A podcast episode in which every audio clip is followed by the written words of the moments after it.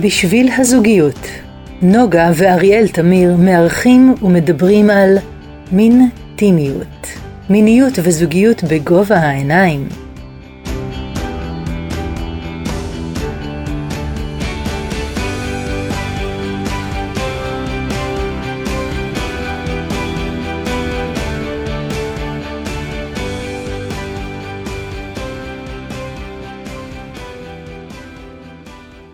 נוגה, מה שלומך?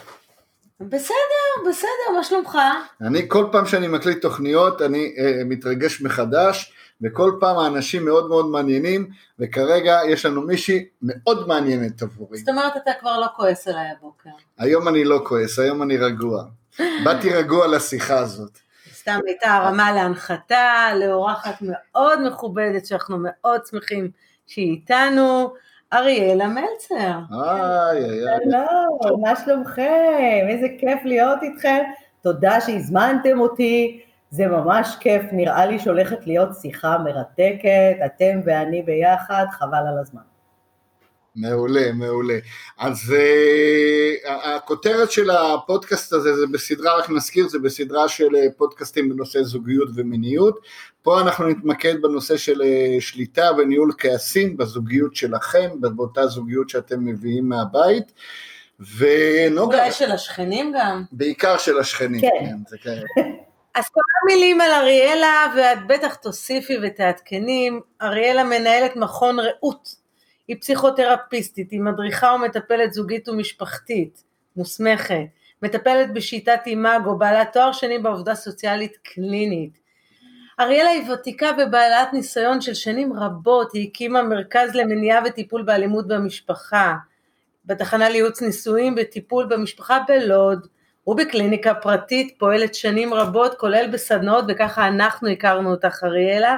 היא מומחית בטיפול בקונפליקטים זוגיים על מגוון הקשיים בתחום ובבעיות נישואים, בהתמקדות בטיפול בעיות שליטה וניהול כעסים, והיא מגלה מעורבות חברתית גדולה בעידן זה, היא נשואה וגרה ברחובות. נכון. אריאלה, מה יש לך להוסיף?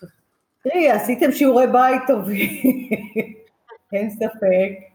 אה, אני רק יכולה להגיד שיש לי שלושה ילדים גם ושלוש נכדות, אז... אה, לא וכלב פח- קטן חמוד, כלבה קטנה. לא פחות חשוב. אז בוא, בוא, בוא, בוא בוא, נקפוץ למים. בוא נקפוץ ישר למים בנושא של כעס. קודם כל, אולי נשאל את השאלה קצת אחרת. מה רע לכעוס?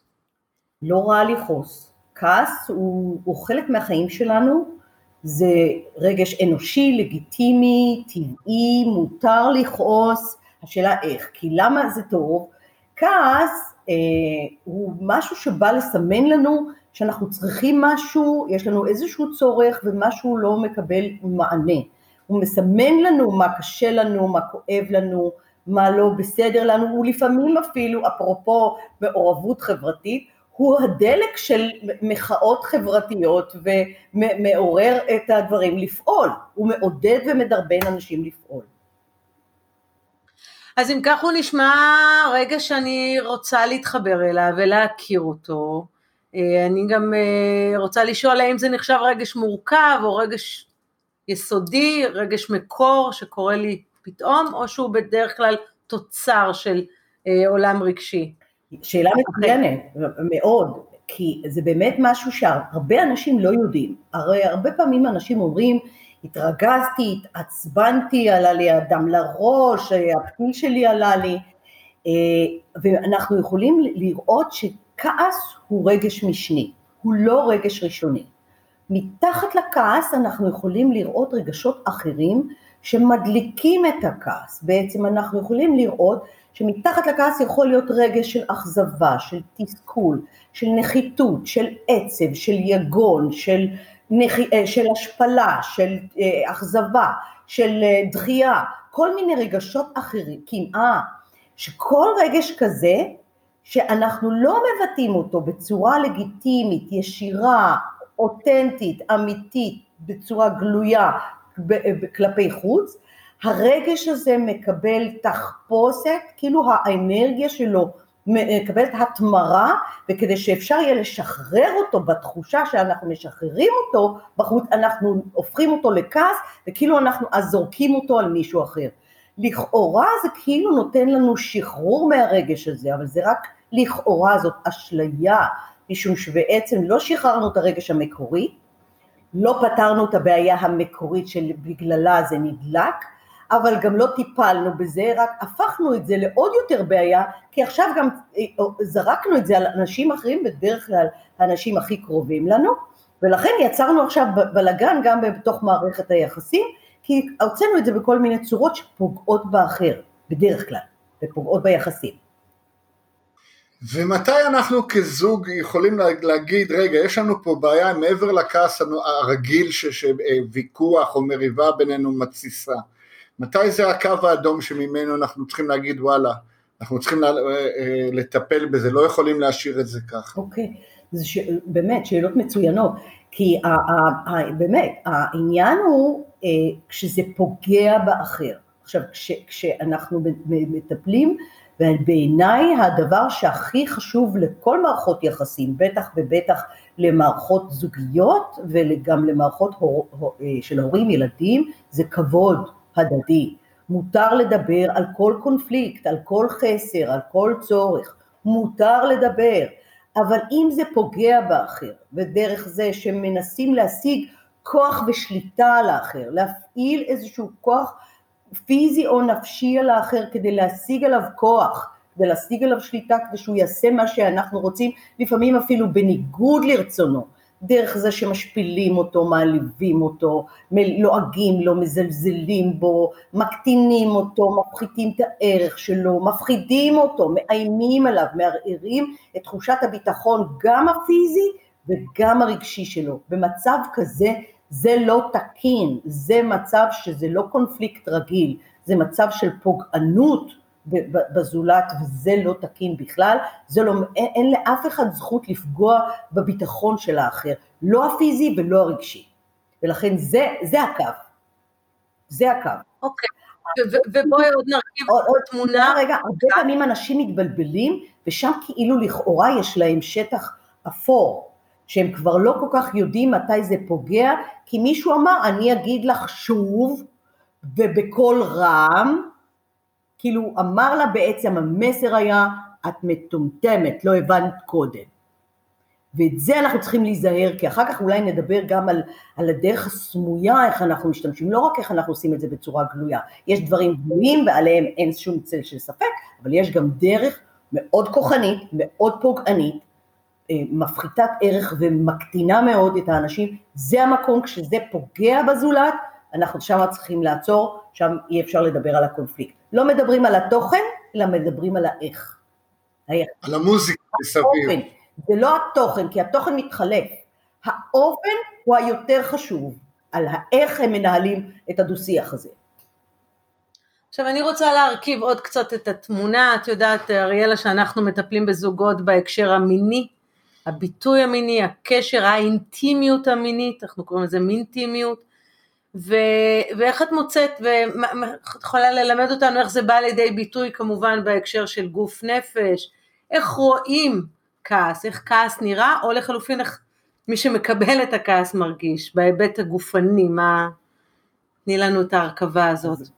נקודת המוצא זה קודם כל מחרב, מחרב אינטימיות, מחרב את המיניות, מחרב את כל המקום הנעים, הטוב, הנשיות, הגבריות, המיניות, האירוטיקה, האינטימיות, הקרבה, זה, זה הרסני, הרסני, הרסני ממש. אי אפשר להיכנס למיטה או אפילו להתחבק או אפילו להחזיק יד למישהו אחרי שהוא קילל אותך ואחרי שהוא צרח עליך ואחרי שהוא הפחיד אותך ושהוא עשה לך סמרטוט וקרא לך בת זונה וכזה. יש גם אנשים אינטליגנטים, מעונבים עם, עם, בתפקידים שמשתמשים בשפה כזאת, שזה אחרי זה אי אפשר להיות אינטימי עם מישהו כזה. יש, אח, יש אחת שבסדנה שאני מנהלת אותה היום ואנחנו מסיימים, היא אומרת, יש שם make-up sex נהדר, כאילו אחרי כל הבלגן אנחנו עושים make-up sex וזה מעולה. אני לא ממליצה על כזה סקס מעולה. גם אנחנו. לעבור כזה, היא מתארת השפלות, מריבות נוראיות, הם יוצאים, הם הולכים, הם חוזרים, הם, הם מקללים, נורא ואיום, ואחר כך הם מת, מת, מתחרקים, אני לא יודעת, זה נראה לי נורא. אומרת, כאילו הם לא יודעים להיות באמת במקום אינטימי בלי לפגוע אחד בשני, בלי לפגוע, וזה צריך ללמוד באמת לעשות את זה אחרת. אפשר להיות בקרבה אינטימית עם חום וכבוד ונעים, הרי שם צריך להרגיש בטוח בשביל להיות, אה, להיות משוחרר, לגמרי. אה, רגע, נכון. שאלת אותי על פיזי, הגוף שלנו, אפרופו המוח שלנו הפרימיטיבי, המוח העתיק, הוא בעצם משמיע לנו אזעקה, סירנה, ווי ווי ווי, יש אזעקה, צבע אדום. עכשיו, רובנו נכנסים למקלט, חלק מאיתנו מגייסים את צבא ההגנה לישראל, יש התקפות. אז כל אחד עם השיטה שלו, או שהוא תוקף או שהוא עושה בריחה ונכנס למקלט שלו, אוקיי? אבל בכל מקרה, הגוף נכנס לכוננות ולדריכות ולעוררות יתר כדי להגן על עצמו מפני סכנה, הרבה פעמים זה לא תמיד סכנה אמיתית, הרבה פעמים זאת חוויה של סכנה מדומה, שזה מתיישב על העולם הסובייקטיבי שלנו, לא באמת סכנה. אם הילד לא נכנס למקלחת, או אשתי לא עשתה משהו שאמרתי, או בעלי לא עשה משהו שאמר, זה לא באמת סכנה. בחוויה הפנימית יש, התעוררה איזושהי סכנה, שזה מתיישב שוב על איזה שהם דברים שקשורים למוח ולאמיגדלה ולכל האירועים שהיו בעבר בילדות, ואז האירוע, הגוף שלנו נכנס לכוננות, לכוננות יתר, וכשאנחנו בכוננות, אנחנו בדופק מואץ, נשימה מהירה, אנחנו יכולים להיות בהזעה, אנחנו יכולים להרגיש חום או קור, אה, אנחנו יכולים להרגיש כל, כל מיני סימנים פיזיולוגיים, רעד בגוף, אה, לחץ ברקוד, דקירה בחזה, מועקה בחזה, אה, חנק בגרון, יש המון סימנים שמראים לנו שאנחנו מרגישים מותקפים, שאנחנו מרגישים מאוימים, שאנחנו מרגישים כאילו יש עלינו איזושהי התקפה, כאילו נכנסנו לאיזושהי אה, סכנה, ולכן אנחנו מגיבים לסכנה, למרות שהרבה פעמים זו לא באמת סכנה אמיתית.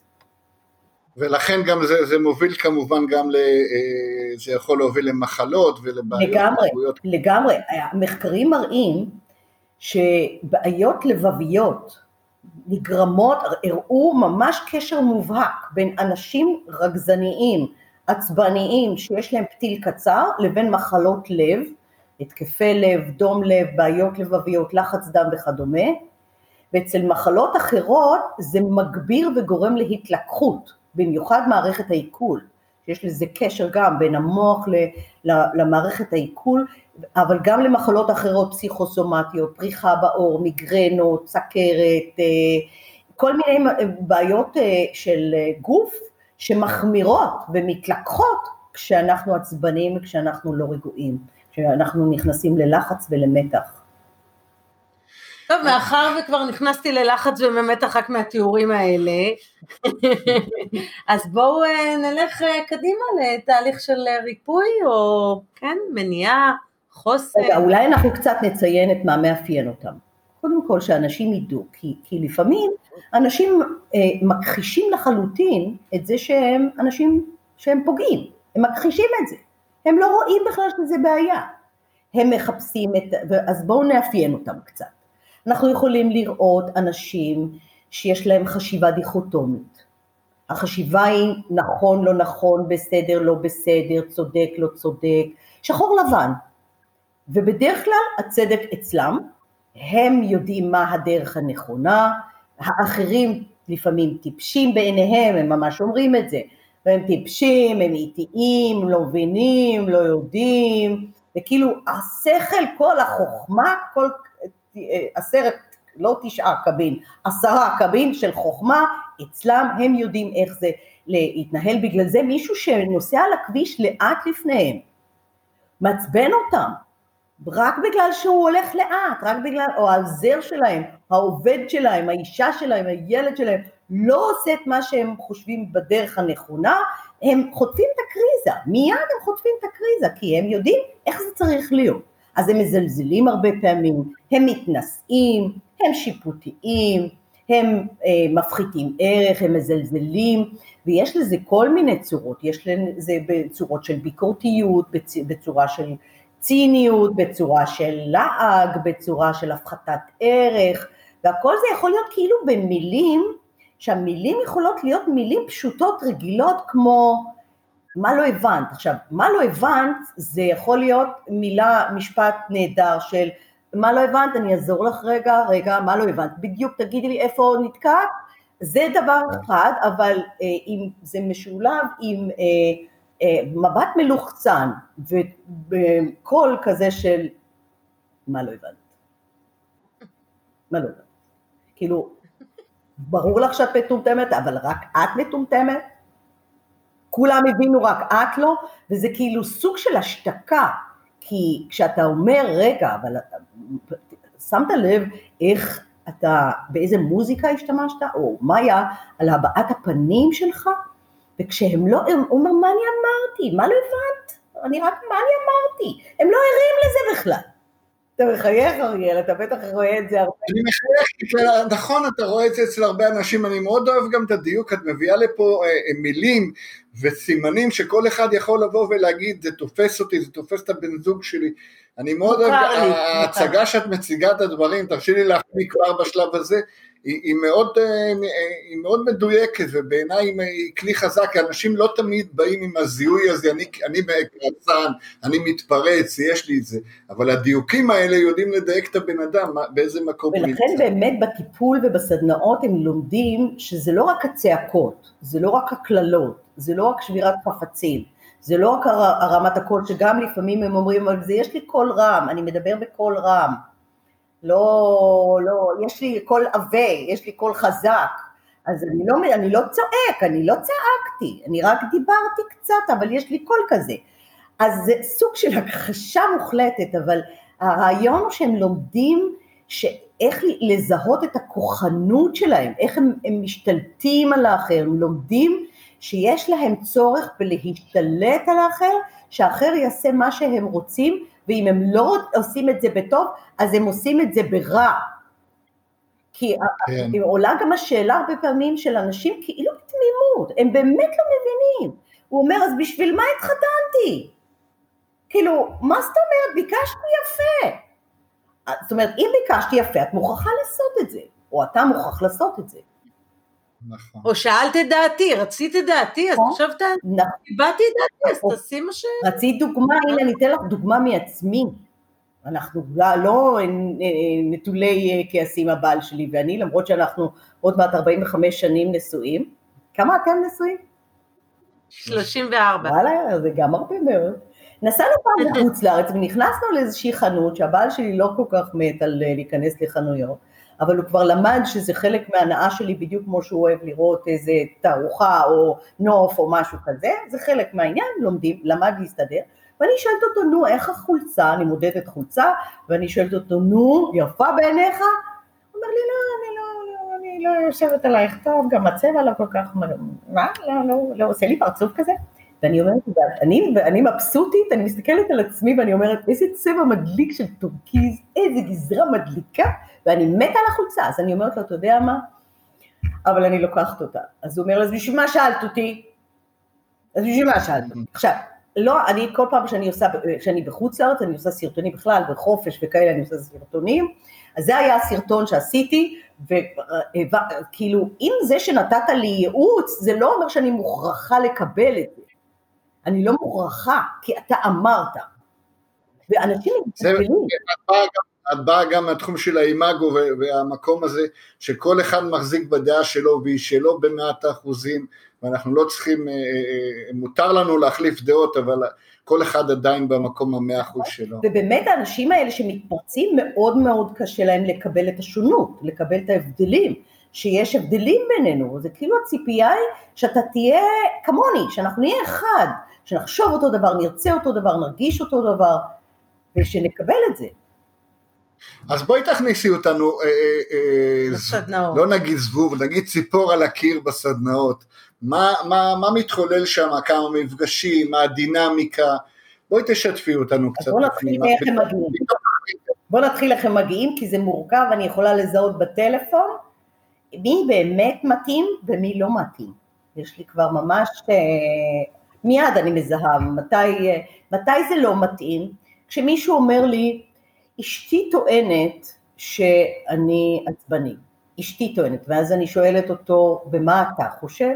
ואז כשהוא אומר לי, לא, אני לא חושב, כל מיני מסביר, היא עצבנית, היא מתרגזת, היא אומרת לי, היא חושבת, ומה אתה רוצה? בשביל מה אתה רוצה להיכנס לסדנה?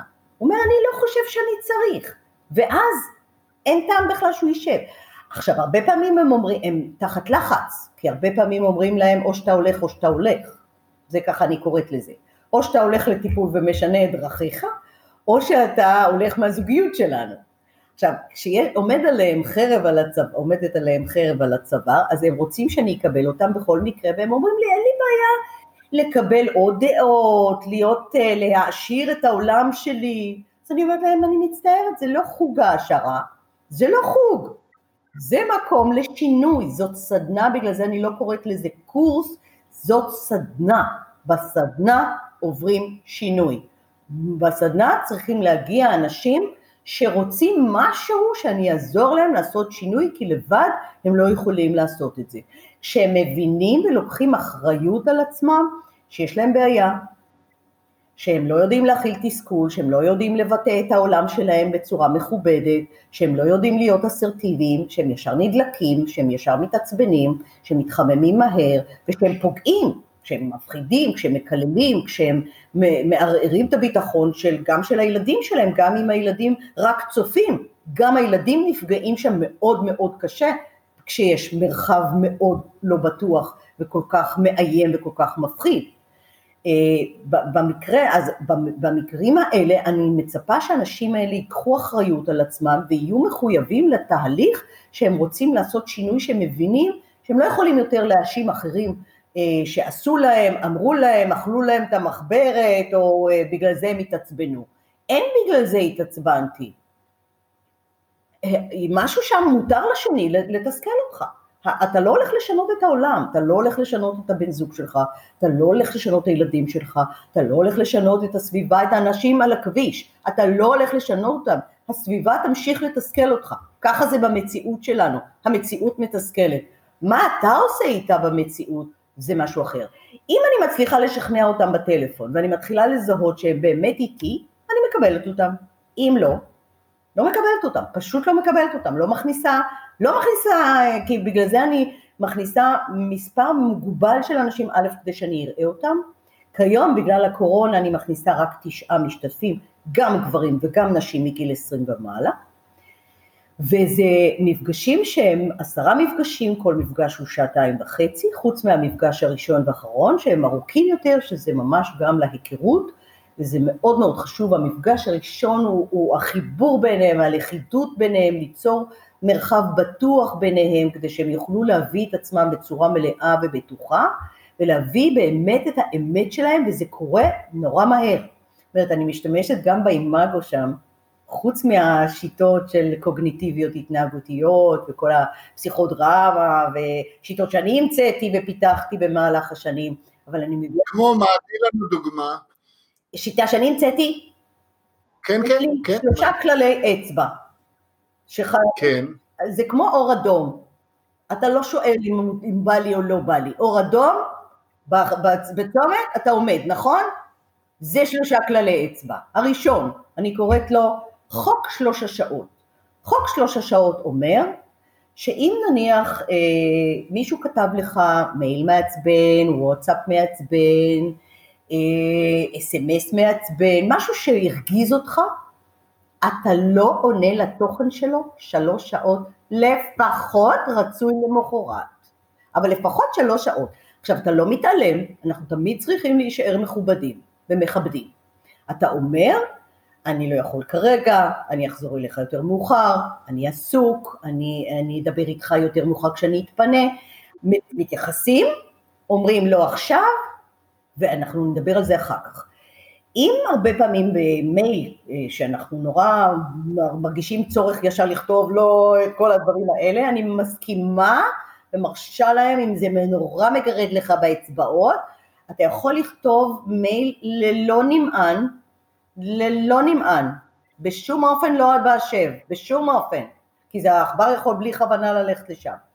מילא לא נמאס, תכתוב, נמאסת עליי, עצבנת אותי, הרגעת אותי, חצוף שכמוך, באיזה זכות העזת וכדומה, תשפוך שם את הכל, למחרת תסתכל בבוקר ותשאל את עצמך, האם אתה רוצה לשלוח אותו ככה. בדרך כלל אתה לא שולח אותו ככה. ואתה אומר, איזה מזל.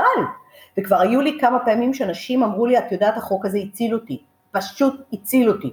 זכרתי חוק שלוש שעות, לא יכולתי לסבול, ואנשים בוואטסאפ, הם, יש להם קבוצות בדרך כלל, הם כותבים, חבר'ה, התחלתי עכשיו שלוש שעות, בואו תעזרו לי. התחלתי... אז זה מאוד יחסה גם בתוך מערכת זוגית, כן. קח את זה גם למערכת הזוגית. עכשיו יש כאלה שהפכו את זה לכלל יותר רחב, לא רק לדיגיטלי, אלא בכלל, מישהו עצבן אותי, אני לא עונה עכשיו שלוש, עכשיו אני לא מתעסק עם זה שלוש שעות, אני ישן על זה, חושב על זה, רגע בודק את זה, בודק אותי, בודק, רגע, ואז מגיבים בדרך כלל אחרת. החוק השני, כלל האצבע השני, זה הרבה פעמים אנחנו נמצאים במצבים אה, פיזיולוגיים או מצבי מתח ולחץ מאוד מאוד קשים. זה יכול להיות אה, שכואב לנו משהו, חם לנו, רעב לנו, שני הקטלנים זה רעב ועייפות. זה, אני קוראת לזה גורמי סיכון. אוי לנו משני הקטלנים האלה. ותוסיף לזה גם כאב שיניים או כאב גב או, או מיגרנה, הבן אדם הוא דליק, רק מראים לו יכול להיות אצבע שלא מוצאת חן בעיניו והוא כבר אה, מתפרץ אה, לכל עבר אה, עם כל הקטסטרופה, עם כל התחמושת שלו, לא בכתובת הנכונה, לא מול האדם הנכון לפעמים, לא בפרופורציות הנכונות, לא בעוצמה הנכונה, בכלל לא פותר, אלא רק מחמיר עוד יותר את המצב. לכן, במצב כזה, אפילו אם, אם עכשיו חטפת דוח, עכשיו נתפר, יש לך פאנצ'ר, הבוס שלך אה, עצבן אותך והתלונן עליך ונזף בך, מנהל הבנק צלצל ואמר מה עם המינוס?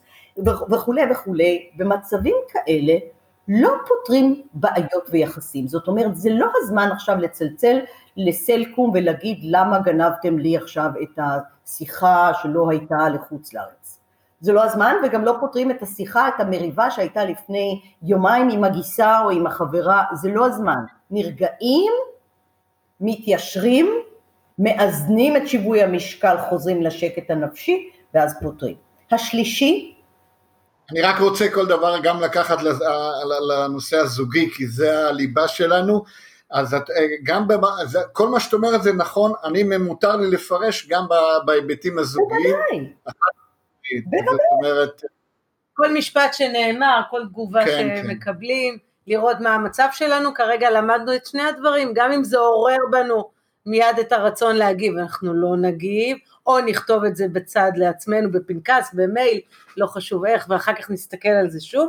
ואמר דבר שני, הנושא של, מה זה היה? אנחנו נמצאים גורמי סיכון. עייפות, עייפות, הרבה מהעבודה. זה כל המצבי לחץ ומתח שיש לנו, ביניהם כולל מצבים פיזיולוגיים, שמציקים לנו ולוקחים מאיתנו את השיווי משקל ואת השקט, כי זה מפריע לנו, זה קשה לנו, רעש למשל, מישהו יכול להשתגע תוך רע, בתוך רעש, יש אנשים שמשתגעים בתוך רעש או בתוך צפיפות, זה מצבים פיזיולוגיים שיכולים להוציא את הבן אדם, במיוחד עם אלה עם הפרעות קשב וריכוז, יכול להוציא אותם מאיזון, אז במצבים כאלה לא פותרים לא בעיות של יחסים ולא בעיות בכלל של כל מיני תקלות. השלישית. יש לנו את האצבע השלישית. כן, כלל אצבע שלישית זה לא רבים ולא מתווכחים בנוכחות קהל. גם אם זה ילדים, זה קהל, לא מתווכחים, כן. בשום אופן לא עושים את זה משום שלעיניים שמתבוננות בנו יש השפעה.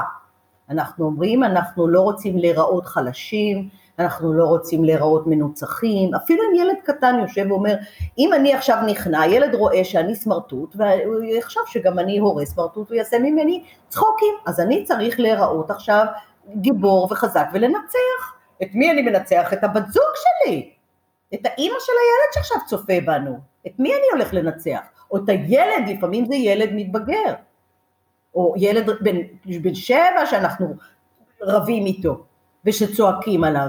אנחנו לא עושים את זה בנוכחות קהל בשום אופן, כי כשאנחנו עושים את זה בארבע עיניים, הרבה יותר קל להגיד, נעלבתי, נפגעתי, אנחנו יכולים לבטא את הרגשות שלנו, שאנחנו הרבה פעמים פוחדים לחשוף אותם ליד אנשים, אנחנו לא רוצים להיראות חלשים, אנחנו לא רוצים להיראות כנועים, אנחנו רוצים להיראות חזקים ובמיטבנו, ולכן הרבה פעמים אנחנו רואים את המאבק, כשיש קהל, אנחנו רואים את המאבק כדי להיות המנצחים, והרבה פעמים אנחנו מנצחים את האנשים הכי קרובים לנו, ואם אנחנו מדברים על בני זוג, אז הם הרבה פעמים רבים ליד הילדים שלהם, הם רבים ליד המשפחה המורחבת שלהם. הם רוצים מחנות, זה יוצר מחנות הרבה פעמים. אם יש נניח משפחה, הורים של אלה וההורים של אלה, מיד מי רוצה להגן, את, מגייסים קואליציה ומייצרים מחנות. ולכן אנחנו רוצים גם להימנע מזה, כי אנחנו, הזוג הזה חוזר בסופו של דבר הביתה ולמיטה שלו, ואנחנו לא רוצים שהם יהיו במחנות. כן, אני רואה שאתם עסוקים במשהו. לא, לא, יחד עם זה אנחנו, אה, אה, אה, אני רוצה להגיד ש, שהילדים, גם אם אתם לא רבים ליד הילדים, והצורת המריבה והוויכוח היא סוערת וקשה ותוקפנית, כמו שדיברת מקודם, הילדים יודעים, ולכן צריך לטפל בזה ולא לא להשאיר את זה רק ב, לחשוב שאם אנחנו נתווכח בחדר שינה זה לא יוצא החוצה. נכון, אבל אז אנחנו יכולים לא לצרוח בחדר שינה, כי הם ישמעו את זה, אנחנו יכולים לדבר בחדר שינה. כן, בדיוק, אז גם ה... ברור, ברור, זה לא, זה לא להתחכם ונצרח, בואו נלך אה, לחדר ונצרח בשקט, איך נצרח בשקט? אז השקט... אה, אה, אז בואו נדבר רגע על השקט הזה, כי ככה לא המשגנו אותו מספיק, יש את הנושא הזה שכביכול אני שותק, אני לא, אני בשתיקה או בפרצופים נותנת את הבעת כעס שלי, כל העולם של פסיב אגרסיב, אם את יכולה להרחיב עליו אל מול אסרטיביות, שככה נדבר את ההיבטים הללו. יפה, מעולה, שאלה מצוינת. אנחנו יכולים לראות את הרצף של ההתנהגות, כשמצד אחד יש לנו את המתפרצים, שזה הרבה יותר קל לראות איך הם מתנהגים, הם מיד הם נדלקים, הם, הכעס שלהם בחוץ, רואים אותו בחוץ, והוא בדרך כלל נועד כלפי מישהו כדי לעצור משהו, כדי להשיג את הכוח ושליטה. הצד השני, מהקצה השני, יש את הדוחסים, את אלה שלא מבטאים את הכעס שלהם, אלה בכלל מפחדים מהכעס גם של עצמם וגם של אחרים, הם לא, אה, הם לא רק ה passive aggressive, יש בתוך הסוג הזה את ה passive aggressive, להם אני קוראת פרטיזנים. הפרטיזנים זה כמו שאתם יודעים, הם גרים ביערות, בלילה הם הולכים לשים פצצה על הגשר, בורחים חזרה, חזרה ליער, והגשר מתפוצץ, וזה לא אני, זה לא שייך אליי. אז זה לא, אני, מי עשה את זה אני לא יודע. עכשיו, הרעיון הוא שהפרטיזנים יודעים שהם כועסים, אבל הם מפחדים מהעימות, הם מפחדים מהקונפליקט, הם לא, הם לא רוצים עם קונפליקט גלוי, אבל נניח אם האישה לא שכבה איתו, אה, אני סתם הסטריאוטיפית עכשיו, תסלחו לי, זו הדוגמה הכי שקפצה לי בראש, אם נניח הגבר, אה, היא לא שכבה איתי או לא העריכה אותי, לא אומרת לי כמה אני מוצלח, לא רק במיניות, אלא שתליתי לה את המדף, או לא תליתי, או עשיתי משהו אה, חשוב, אז אני מתרגז עליה, אבל אני לא מעז להגיד לה שאני כועס עליה. אני לא רוצה מריבה, אני פוחד מהתגובה שלה, אני פוחד מזה שהיא תצעק עליי, אני פוחד מזה שהיא תתרחק ממני, אני פוחד מה, מה, מה, מהכעס שיגיע ממנה, אז אני לא אומר כלום.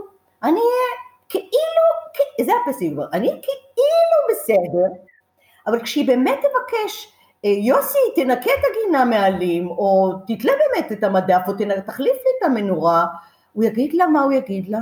בסדר. אפילו לא אהובתי, אבל בסדר, אין שום בעיה, ולא יתלה לה.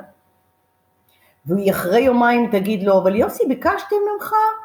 אז הוא אומר לה, אני לא הספקתי, את יודעת שהייתי עסוק, אני הייתי עייף, כאב לי הראש, אימא שלך הגיעה, הילדים הפריעו, אני, מה לא יכולתי לעשות? אני מבטיח שאני אעשה, והוא לא עושה. זה המקום שאומר, אני לא אתן לך את מה שאת רוצה, או הפוך, בזוגיות. זה ממש כאילו להעניש את מישהו, לא לתת לו את הצורך, וזה יכול להיות גם בשתיקה. שתיקה יכולה להיות תוקפנית מאוד מאוד חזקה, של מה קרה לך יוסי? לא, שום דבר, מה קרה? לא, אני רואה שמשהו, על הפנים רואים עליך. לא, לא, אני, הכל בסדר, אבל רואים שאתה עצבני. לא, אין לי כלום, הכל טוב. וזה סוג של תוקפנות שקטה. תוקפנות שקטה יכולה להיות מאוד קשה, מאוד קשה. אפילו אפשר גם להגיד למישהו בלי מילים אפילו, דיברנו על הבעות הפנים שיש להם השפעה מאוד גדולה ולמוזיקה של הדיבור, בלי אף מילה אנחנו יכולים להגיד למישהו, וואו, זה מפחיד נורא, וזה מפחיד. חבל לי שה... שהמאזינים לא רואים את הפנים המופלאות כן. שלך והמימיקות שלך. אנחנו דיבר, ההבדלים הג'נדרים הם קיימים בנושאים האלה של כעס ועיבוד שליטה? רואים את זה יותר אצל גברים, אבל לנשים לא חסר שום דבר. הן יכולות להיות קטסטרופה, גם. זה רואים את זה גם אצל גברים וגם אצל נשים, ולכן אה, הסדנאות מורכבות גם מגברים וגם מנשים, אני חושבת שאני הייתי הראשונה שעשתה שילוב, ולא אה, ראתה, לא ראיתי הבדל בתגובות, לא עשיתי גבור, קבוצות רק לגברים או רק לנשים, אני את הסדנאות שלי התחלתי, אומנם הסדנאות בלוד אה, היו באמת נשים וגברים, וזה היה אז גברים אלימים ונשים מוכות, אבל מהרגע שיצאתי למגזר הפרטי מ-2007 והתחלתי את הסדנאות במכון רעות, אז הסדנאות הן מעורבות, גברים ונשים, וזה מאוד טוב, כי תמיד הם רואים את הצד השני, וגם יכול להיות שיהיה מישהו מתפרץ בקבוצה, בסדנה, וגם מישהו שדוחס. והם אז רואים אחד את השני, פתאום הם רואים שלמעשה המקורות הדברים, ש... המקורות שהדברים נובעים מהם בעולם הפנימי שלהם הם אותם מקורות, רק שהם מבטאים את זה לגמרי בצורה אחרת, והם פתאום רואים, אה, אחד רואה את הבית זוג שלו, אחד רואה את הבעל שלו, אחד רואה את האח שלו, אחד רואה את האימא שלו, אחד רואה את הילד שלו, כל מיני דברים, וזה כל כך ההטרוגניות הזו דווקא, כל כך עוזרת לראות את עצמם, זה משמש מראות מצוינות בשביל להכיר את מה שמתרחש בתוך העולם שלהם שמדליק ומפעיל את הכעסים ואת ההתפרצויות של הכעס. פה אה, אה, אה, אנחנו אוטוטו השעון דופק, ידענו שלא נספיק את כל הנושאים, אבל בואי קצת טיפי ואיך על, על נושא שזוגות ששומעים, לאו דווקא, לאו, לאו דווקא עם התפרצויות, אבל נושא של ניהול ויכוח, קונפליקט, המקום הזוגי שלך והחיבור בין כעסים וזוגיות, איך אמור להתנהל ויכוח, איזה כללים צריך להכיל, מה את מציעה לנו? אז אני מציעה קודם כל שכשמשהו נדלק, ואצל כולנו דברים נדלקים, מיד מתחשק לנו להגיב, אז קודם כל אנחנו צריכים אה, לעצור את התגובות, אנחנו לא קומקום שכשלוחצים עלינו אנחנו מגיבים, אנחנו צריכים להימנע מהתגובתיות הזאת, משום שאנחנו שוב נחבר את זה למוח הפרימיטיבי, המוח הפרימיטיבי בגלל שהוא אומר שאנחנו בסכנה, אנחנו מגיבים אימפולסיבי, תגובתי, מהיר ומיידי כדי להגן ולהתגונן מעצמנו. הדבר הראשון שאנחנו צריכים לעצור את התגובתיות הזאת זה על ידי נשימה עמוקה. לא לספור עד עשר, לא שלא יתבלבלו, לא לספור עיזים ולא לספור בלטות ולא לספור כבשים.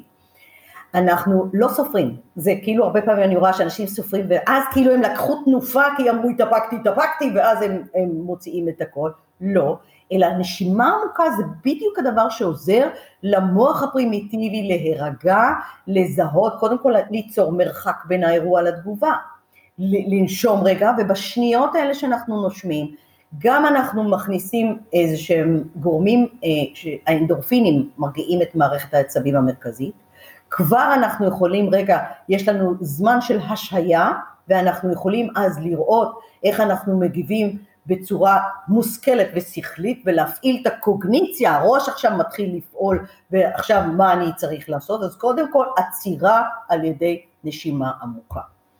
והנשימה עמוקה היא דרך האף ואחר כך לשחרר לאט לאט דרך הפה. זה הדבר הראשון. הדבר השני שאנחנו צריכים ללמוד זה להקשיב, פשוט להקשיב, ואני קוראת לזה להקשיב עד הנקודה. למה עד הנקודה?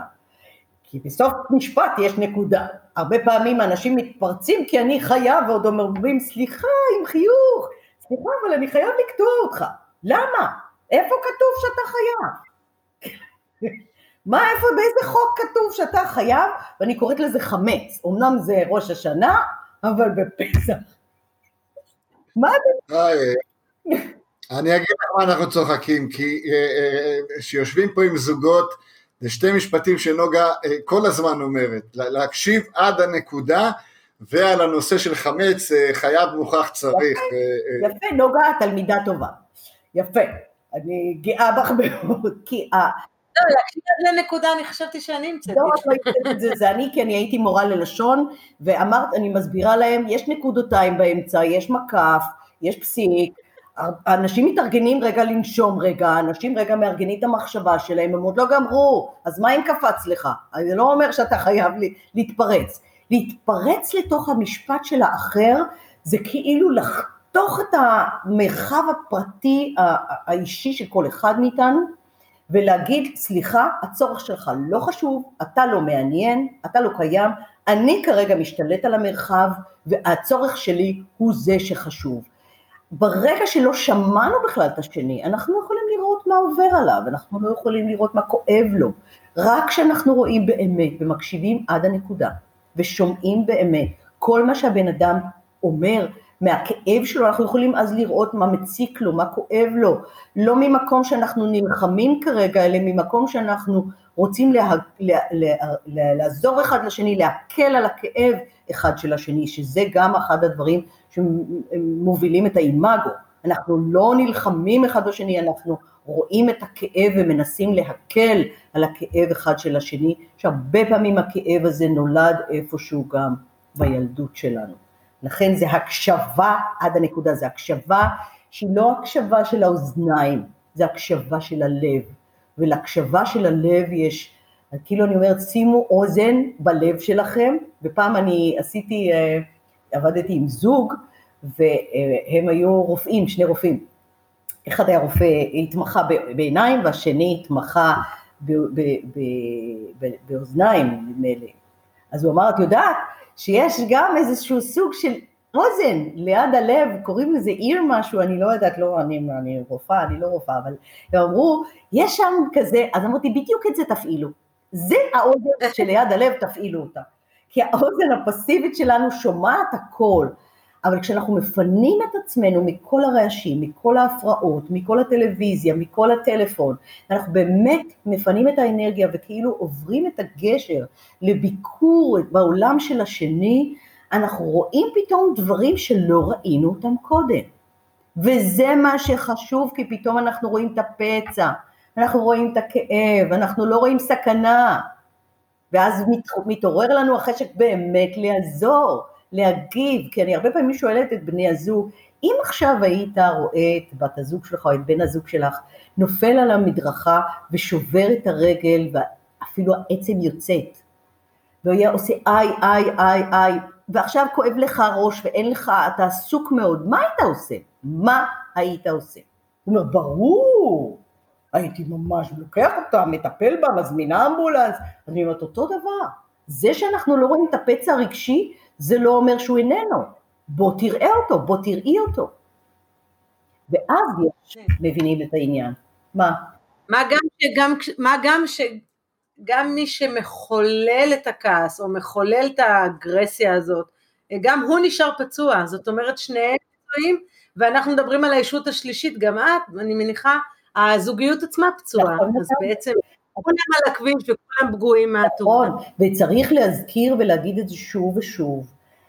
ההתפרצויות של הכעס והכעס הוא לא זה של, האנשים זה לא אנשים רעים, מדובר בצעקה של כאב, זה פשוט אנשים שלא יודעים לבטא את הכאב שלהם, שהם לא סומכים על העולם, שהם תופסים את העולם כעוין, כמסוכן, כמשהו שפוגע בהם, ולכן הם הרבה פעמים לא יודעים לעשות את זה בדרך, אה, אה, אה, הם לא יודעים, ולכן הם צועקים את זה, כי ככה הם למדו, כי הרבה פעמים אנחנו רואים את זה מההורים שלהם, מהסבא והסבתא שלהם, זה עבר בבין דורי לא בתורשה אלא בירושה, בירושה זה עובר, אבל לא בתורשה, ולכן הם למדו שככה עושים את זה, ככה מתנהלים בחיים.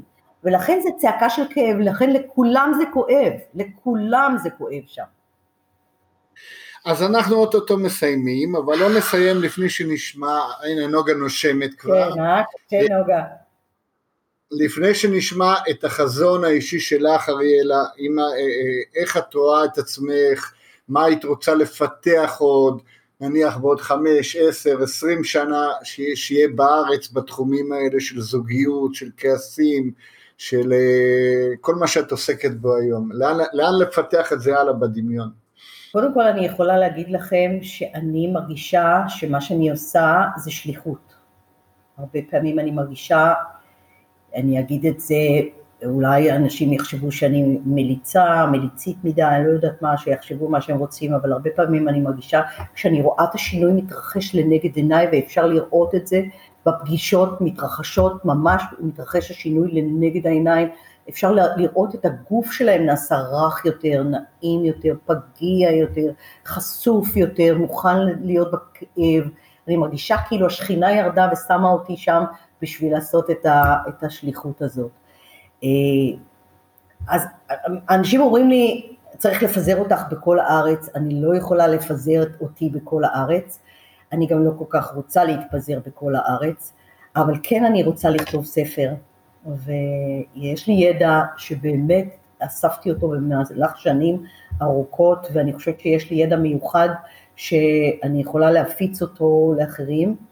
אה, הוצאתי ספרון קטן של ספרון של ציטוטים, שנקרא כבשה, אה, אה, זאב, כבשה בתחפושת זאב, פתאום התבלבל לי. ציטוטים שאני אומרת במהלך כל השנים, שאני אומרת, כל מה שאני אומרת כל הזמן שוב ושוב ושוב, הכנסתי את זה לספרון, אבל אני רוצה גם לשאת, להוציא ספר עם הרבה ידע ובאמת שיכול לעזור לאנשים לעשות שינוי אמיתי.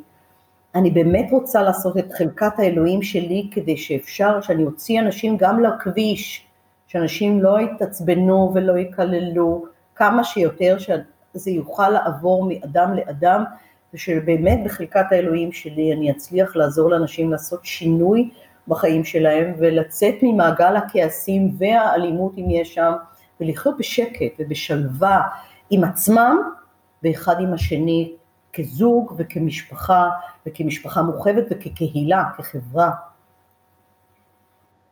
אז... אה, אני יצאתי בשקט מזה.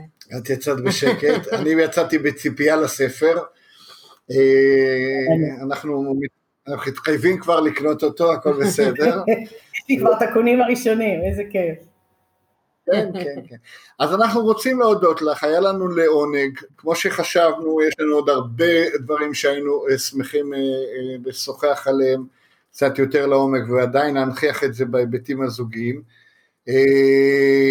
חבל שאנחנו לא צילמנו, אנחנו מצלמים, אנחנו בתקשורת, אבל לצלם את זה כדי להראות אותך החוצה, כי המימיקות, הדינמיקה, כן, ממש. הם חלק ממך ויש בזה הרבה מסר מלבד הטקסטים, אבל גם האוזניים שומעות את האנרגיה הזאת ש, שנמצאת בתוככך ואת הטוב שאת רוצה להפיץ לעולם.